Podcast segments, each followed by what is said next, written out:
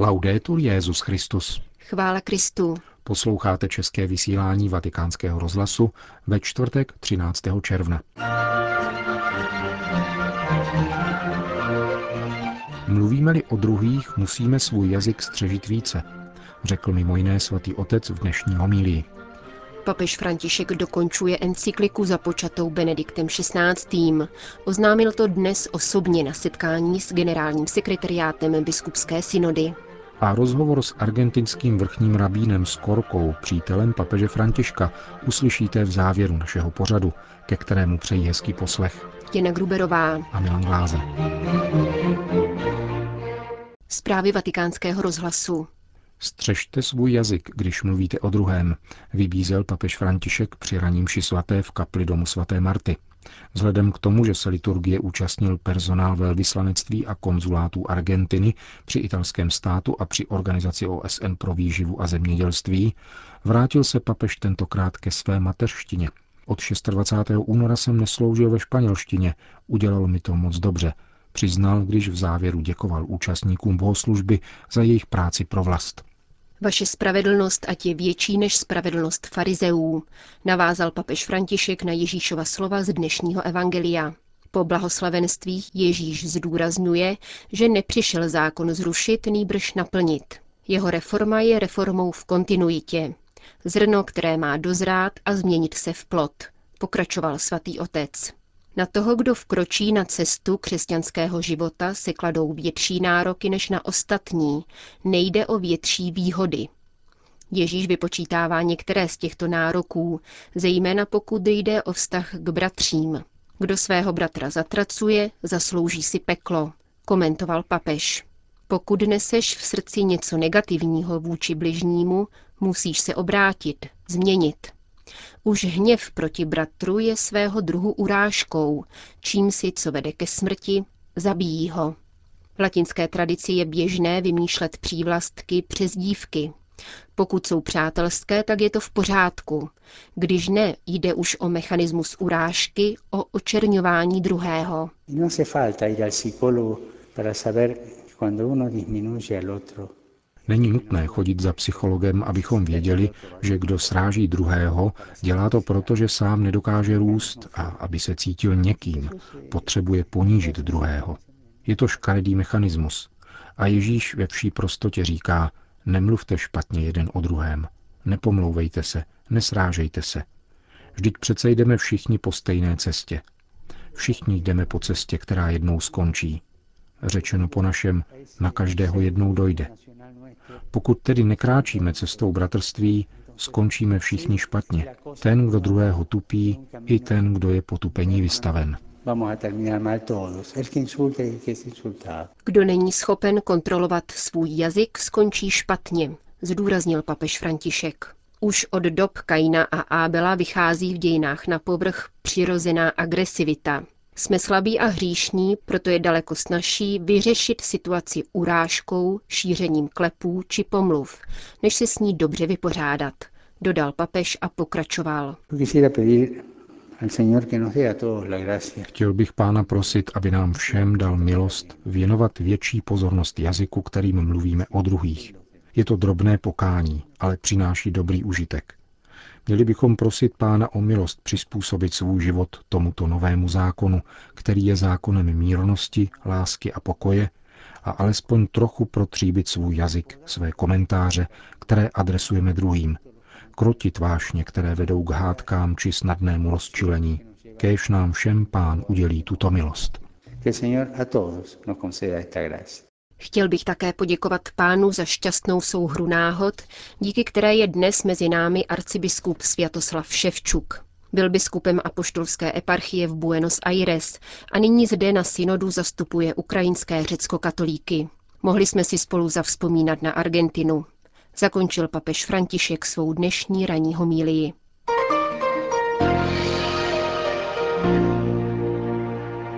Vatikán. Papež František se dnes setkal s 25-členým generálním sekretariátem biskupského synodu v čele s jeho předsedou, arcibiskupem Nikolou Eterovičem. Na místo připravené promluvy zahájil svatý otec improvizovaný dialog otázek a odpovědí, který se týkal také možných témat příštího zasedání biskupské synody.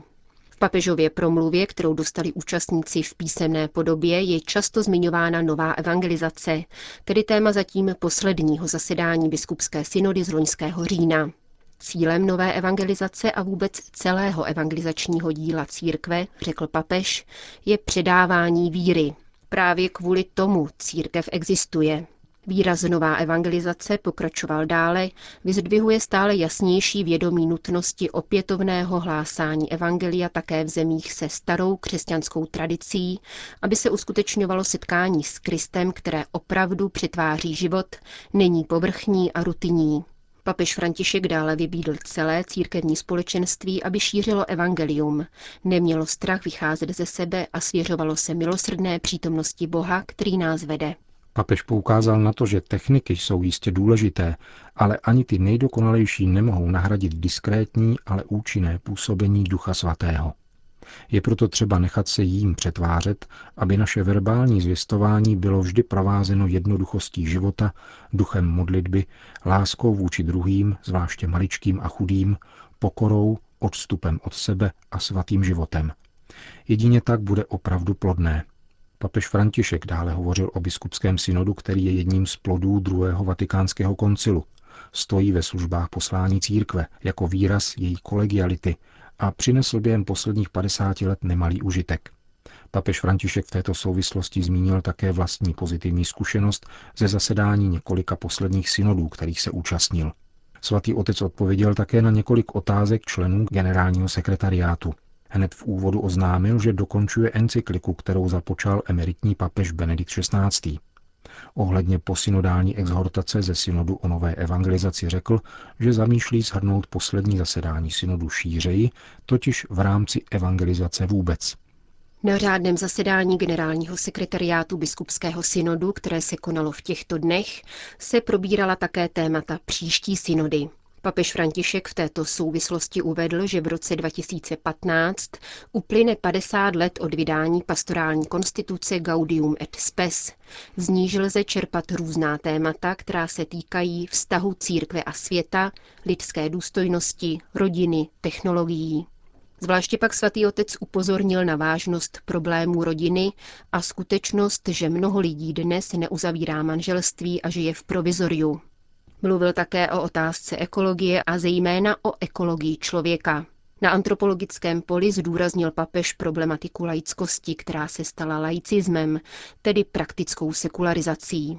V závěru se pak dotknul tématu synodality a jejího vztahu k Petrovské službě a zmínil, že v tomto ohledu panují mnohá očekávání. Papež pak uzavřel dnešní konverzaci se členy generálního sekretariátu biskupské synody poděkováním a povzbuzením do dalšího nasazení, které je potřebné k nalezení odpovědi na nové výzvy.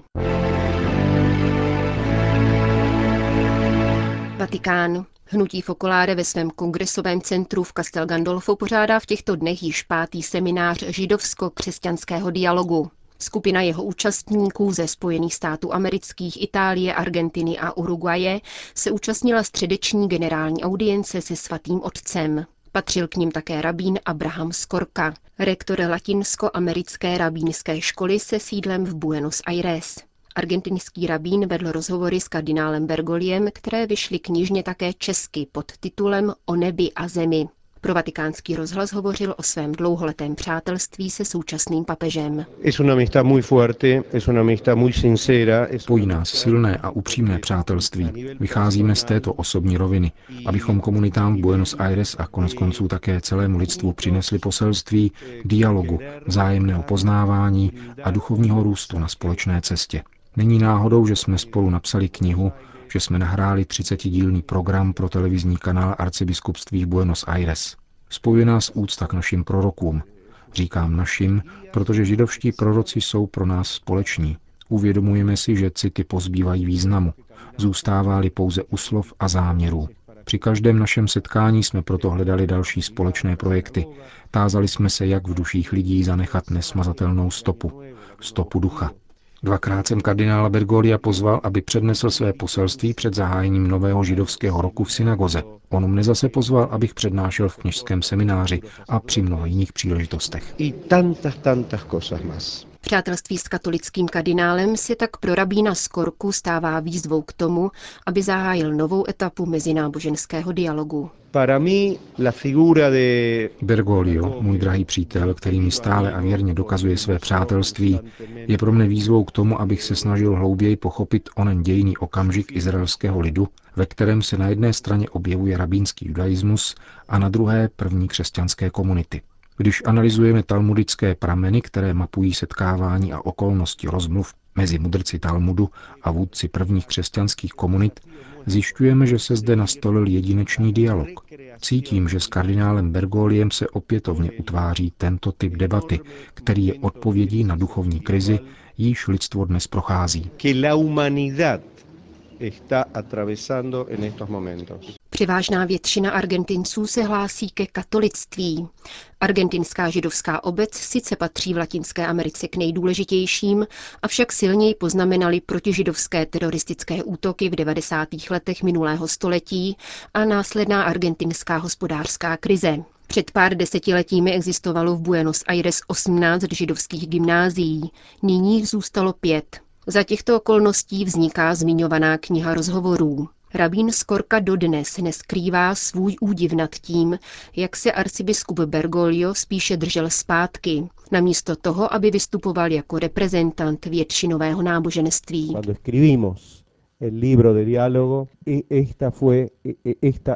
Když jsme pracovali na zmíněné knize rozhovorů, klíčem nám bylo skutečně široké pojetí dialogu. Neexistuje téma, které bychom si byli ušetřili, ač bylo jakkoliv ožehavé. Hovořili jsme o argentinské politice a létech vojenské diktatury, o zahraniční politice, například palestinsko-izraelském konfliktu, o náboženství, budoucnosti celibátu a postoji papeže Pia XII. k Shoah. Vše jsme v klidu analyzovali, pokoušeli se jeden druhému porozumět a také ho s něčím zajímavým seznámit. Mohl bych vám dlouze vyprávět o tom, čemu jsem se při těchto hovorech naučil. Například tomu, co je to moment smrti. Právě Bergoliovi úvahy o smrti vedly rabína Skorku k hluboké reflexi, ačkoliv to přímo z knihy nevyplývá. Mientras eh, escribíamos el libro, Kniha vznikala tak, že jsme naše rozhovory nahrávali a nahraný záznam pak přepisoval jeden novinář. Celý proces trval asi rok a během tohoto roku každý z nás tří ztratil milovaného člověka. Onomu novináři zemřela matka. Bergoglio ztratil jednoho ze svých bratrů a mě zemřel švagr. Každý z nás viděl dva ostatní, jak trpí. Nebyla to totiž náhlá úmrtí, nýbrž pokaždé smrt spojená s nemocí, bolestí a utrpením, jak pro nemocného, tak pro jeho blízké. Když jsme tedy hovořili o otázce smrti, bylo patrné, že každý z nás se s tímto tématem právě intenzivně vyrovnává. Bergoglio přitom v rozhovoru rozvinul představu smrti jako odevzdání ducha otci. To samo o sobě zní jako velmi prostý, zřejmý a známý koncept. Záleží však na tom, jak se to řekne a s jakým postojem to člověk vysloví. Doprovázel jsem také přítele Bergolia, když se šel modlit k otevřené rakvi svého bratra. Také obdobné okamžiky náleží k dialogu. Avšak v knize to samozřejmě nenajdete. A pak jsme se jednou zase sešli k rozhovoru a kardinál Bergoglio se zeptal kolegy novináře, a jak se daří vaší mamince? Zemřela, odpověděl. Bergoglio zmlkl a sklopil zrak. Nastalo ticho, ve kterém jsem cítil, právě toto je empatie, vcítění se do druhých. Cítil novinářovu bolest a modlil se za duši jeho matky.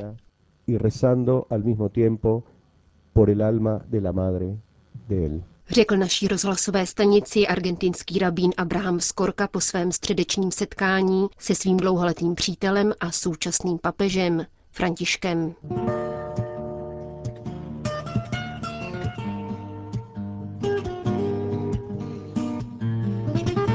Končíme české vysílání vatikánského rozhlasu. Chvála Kristu. Laudetur Jezus Christus.